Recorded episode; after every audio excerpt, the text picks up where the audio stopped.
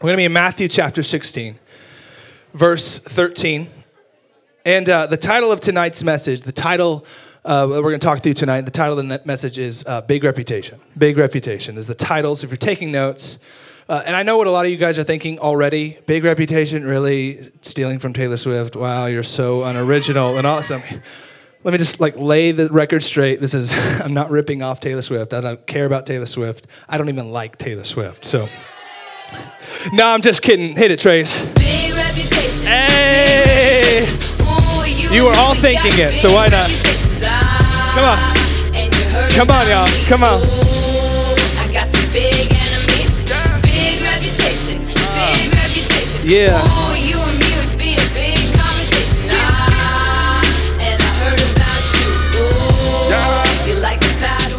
Okay, thank you for indulging me on that one. I totally ripped Taylor Swift on this one. We shared a moment. Thank you guys for that. Matthew chapter 16, did you find it? Are you there? Starting in verse 13, here we go. Here we go. Hannah's distracting Trace right now. Hey, can we throw the scripture on the screen? Matthew chapter 16 says this Now, when Jesus came into the district of Caesarea Philippi, he, was, he asked his disciples, Who do people say that the Son of Man is? And they said, Some say John the Baptist, others say Elijah, and others Jeremiah or one of the prophets. Jesus said back to them, But who do you say that I am? Simon Peter replied, You are the Christ, the Son of the living God. And Jesus answered him, Blessed are you, Simon Barjona, for flesh and blood has not revealed this to you, but my Father who is in heaven. Flesh hasn't revealed this to you, but um, God has. um, do you play basketball? Anyone play basketball? Anyone like basketball in this room? Anyone actually play basketball, like on an organized sport team? Um, I, I did not grow up playing basketball. I was not a, uh, a basketball guy. Um, in fact, the most traumatic event of my life was at a basketball tryout in seventh grade. Uh, I know it may be shocking to you. This may be surprising, but I haven't always been this tall or handsome or slim or just freakishly athletic. This hasn't always been the case. It is today. This hasn't always been the case. In fact, some might say in seventh grade, I was the shape of a basketball. Like, let me just give you a picture there. That's how I was. And so in seventh grade, that was the first year that we could play school sports. And so all the guys, especially in that time, all the guys wanted to play basketball. And so we tried out uh, for basketball, and uh, we were super excited. And like we were all seventh graders, so we were all bad. And so, like, love you, middle schoolers. But um, the truth is, is I wasn't that great, but we were all pretty terrible. And so, uh, it, it came the day when coach was going to post the teams on the whiteboard after school. Like we're all pumped. All the seventh grade dudes tried out. Super pumped, jazz. So school bell rings, and we go out to uh, the gym to see who made the teams. Now, I didn't even check. There, were four teams the, in seventh grade, four basketball teams. There was the A team, there was the B team, there was the C team, and then there was the rotator squad. Now, let me tell you about the rotator squad. The rotator squad were all the people who were not good enough to make any of the teams, but you still practiced all the time and only filled in for the lower level teams if someone got hurt. That was the rotator squad. So there were four teams A, B, C team, and then rotator squad. So, um, School gets out, all the dudes, we, we run to the gym, check out the whiteboard, see who made the teams. I didn't even check out the A team. I didn't even care. I'm not gonna make that waste of my time, Yao Ming, okay? So I'm gonna go to B team. I was like, you know what? Maybe I squeaked onto it. Maybe I'm on it. If anything, I just wanna see who made the B team. So I go check out the B team. I look at it. Um, I didn't make it. I didn't make the B team. And so I think, you know, it's okay. It's okay. C team's, I didn't grow up playing basketball, so C, C team is reasonable. So I went over to the C team board, looked it up. I looked at it. I wasn't on C team either. Uh, so at this point, I'm pretty shook. I'm pretty shook at this point. And uh, I think, you know what? It's okay. Braden, you didn't grow up playing this. You grew up in the suburbs. You're not a b-ball guy, but guess what? C team is respectable. I already say C team. Rotator squad is still respectable, and you can work your way up to C team. So I swallow my pride and I go over to the rotator squad board. Guys, I didn't even make the rotator squad. I didn't make the rotator squad. And uh, at this point in my life, big, round, in- insecure brain, like, uh, my world kind of crashed around me at that moment. First and foremost, because I didn't make any of the teams.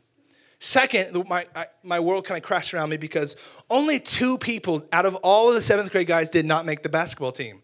There was a guy named Josh who didn't make it. He didn't make it because he didn't show up. And then there was me who didn't make it. So, can you imagine how insecure I was at this point? And then, not only that, seventh grade, big boned Braden was really insecure because not only did I not make the team, not only did I was like, like the only one who did make the team, but now everyone knew that I didn't make any team. And so my world kind of came crashing down around me, right? Super insecure, seventh grade, big boned Braden. He did make the team. And I became really insecure. And I don't know if you've ever felt this, but like if you've ever been insecure about your life before, it feels like people like talking about you all the time. So I'd walk into the cafeteria and feel like people like, oh, did you hear about Braden? Like, what are you saying about me? Like walking to a classroom, oh, do you see that Braden? Oh, it's like, why is everyone talking about me? And in seventh grade, because of a basketball team, I became obsessed and consumed with what other people were saying about me. What were other people saying? Is all that consumed my thought. What were other people talking about me like? What were other people saying about me? What's interesting is that Matthew chapter 16, Jesus is asking the same question What are other people saying about me? Like, that's crazy. Jesus is asking, What do other people think about me? Jesus, walk on water, Jesus, like heal the sick, Jesus, um, like raise people from the dead, Jesus, is asking, Hey, what are other people saying about me? Like, do you think Beyonce, the greatest singer of all time, do you think she's going to bed? I wonder what people are thinking about me. Do you think she's doing that? She's not going to bed caring if you think she can sing or not. The greatest basketball player of all time, LeBron James, okay? LeBron James. LA Bron James. Someone, Lakers this year? Let's go. Championship ring. No one. Basketball fans, huh? Okay, this is great. It's good, good night. But LeBron James, do you think he cares about your opinion of whether he can play basketball or not? No, he goes to sleep every night thinking, I'm the greatest basketball player in the world. Then he wakes up thinking, I'm the greatest basketball player in the world. He does not care what you think about him. Yet Jesus is asking the question, what do people say about me? Now, don't get me wrong, I don't think Jesus has ever questioned his entire existence based on what someone said about him. Jesus is not shaking in his identifying boots about who he is. Oh no, someone said something about me. I don't know who I am. That's not who Jesus is. But he is considering what other people are saying about him. There are some of us in this room that are so consumed with what other people think about us. Guys, I don't want you to be consumed with what people think about you, but we'll talk about here in a bit. I do want you to consider other people's perspective of you. You see, Jesus, Jesus was able to create a big following because he had a big reputation. Jesus was able to create a big following because he had a big reputation. You want to know how I know? How, did Jesus, how do we know that Jesus had a big reputation? Because we're still talking about him 2,000 years later. We're still singing songs about Jesus 2,000 years after he died. Jesus had what you might call a big reputation because he knew that if he had a big reputation, he'd have a big following. So, the question I have tonight is how do you build a big reputation? How do you build a healthy, big reputation that reflects Jesus? And I think it, it comes down to what are we building our reputation on? The first thing I want you to look at is what they say what they say. And you know who like they are, right? They're like the hate of the outside people. What do they say? So Jesus asks in this, he says, Jesus asks, what do they say? And his disciple answered, some say John the Baptist, others say Elijah, others say Jeremiah or one of the prophet, prophets. You see, what they say is all about perception. It's all about opinions. It's all about things that are changing. Uh, what they say is always changing. And like you can tell because they go through this list of like they don't know who you are. All these outside people they don't know. They think you're john the baptist or a bunch of different pro- prophets. They, they don't know and it's just changing all the time. There's no real answer of who they say you are. And what happens what happens when you consume yourself with what they say is you compromise who god has created you to be so that you will be who they want you to be. Do you know who they are? Those outside voices. What happens is when you consume yourself with what other people are saying about you, when you consume your thoughts and your actions with what other people will think, you will compromise who God has created you to be so that you will do what they want you to do. The, you'll listen to what they say. It reminds me of my junior year of high school. So a few few weeks before my junior year of high school, uh, I, I said yes to following Jesus at South Padre Island in 2007. Rough life down there, I tell you what. I said yes to Jesus on a beach.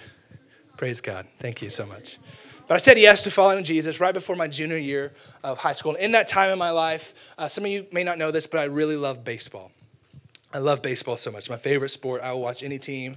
Uh, I don't even care. I'll buy all the hats. I don't care. I love baseball. Uh, and so, in the context of my life as a junior in high school, I said yes to Jesus, but my life was really consumed with sports. And I had to take a real life step back and examine what are things in my life that are distracting me from my walk with the Lord.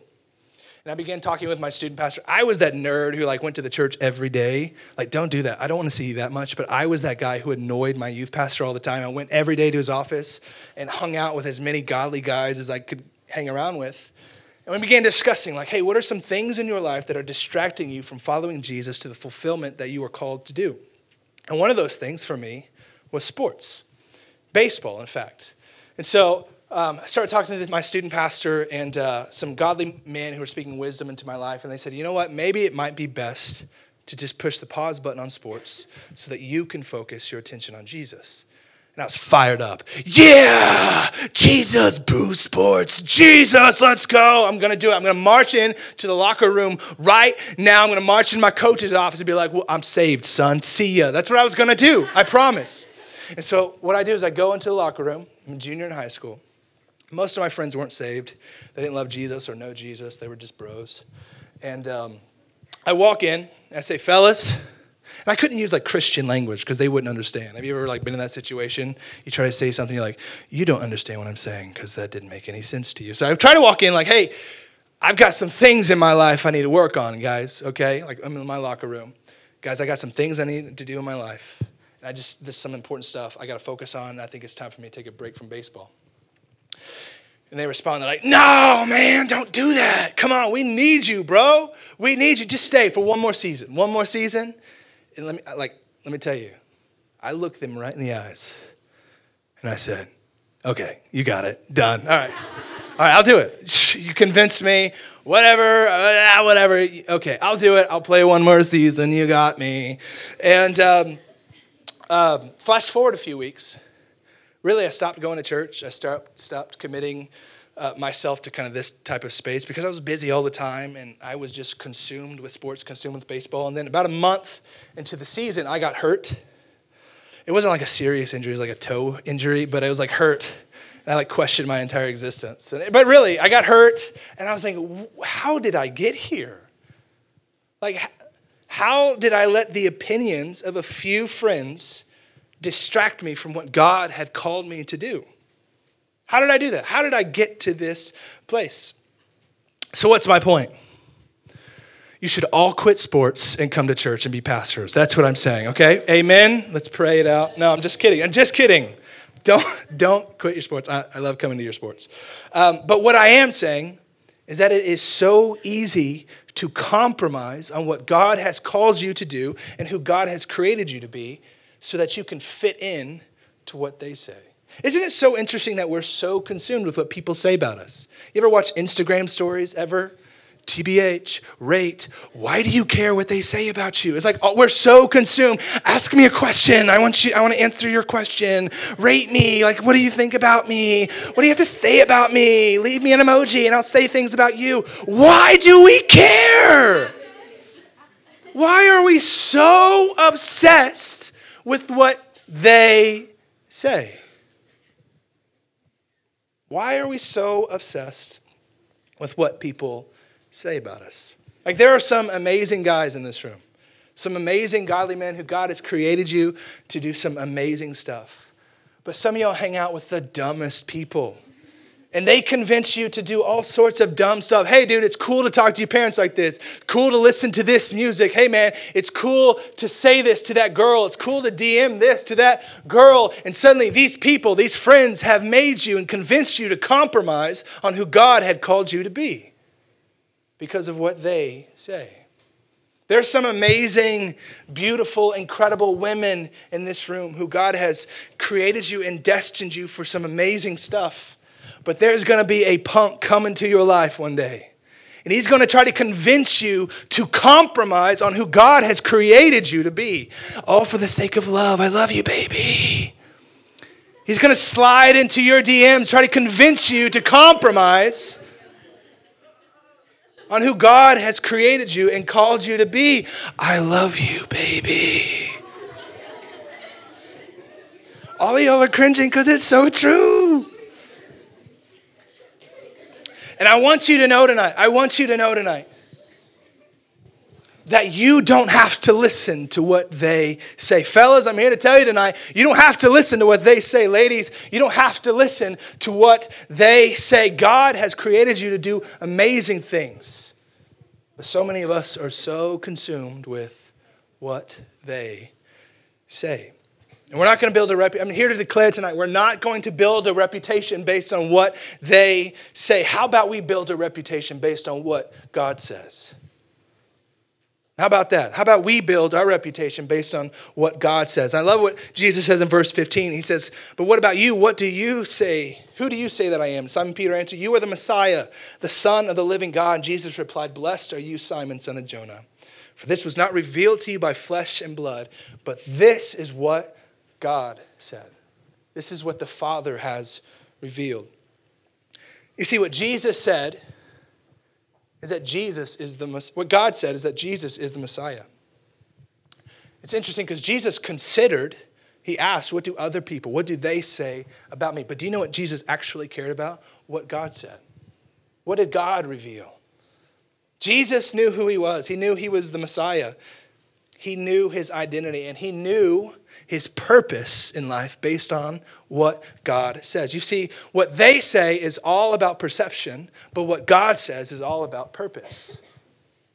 What they say is all about perception, but what God says is all about purpose. You see what happens when our identity is secure in Jesus, when what happens when we believe that neither height nor depth nor angels nor demons nor things of higher powers or lower powers or height or depth, when all that nothing can separate us from God. When we actually believe that, then we don't have to allow other people's perception of us to define or change or compromise God's purpose for us. When we are rooted in what God says, we don't crumble or compromise who people say. So it no longer matters what people say about you online when you listen to what God says, because He says that you are loved and you are cared for and you are a child of God. That is your identity. Who cares what they say? That is what I say. Who cares what they say when you walk into a cafeteria and they're snickering at you? Who cares? God is saying, Who cares what they say? I say that you are loved and you are cared for and you are a child of God and I've destined you and created you to do amazing and incredible things.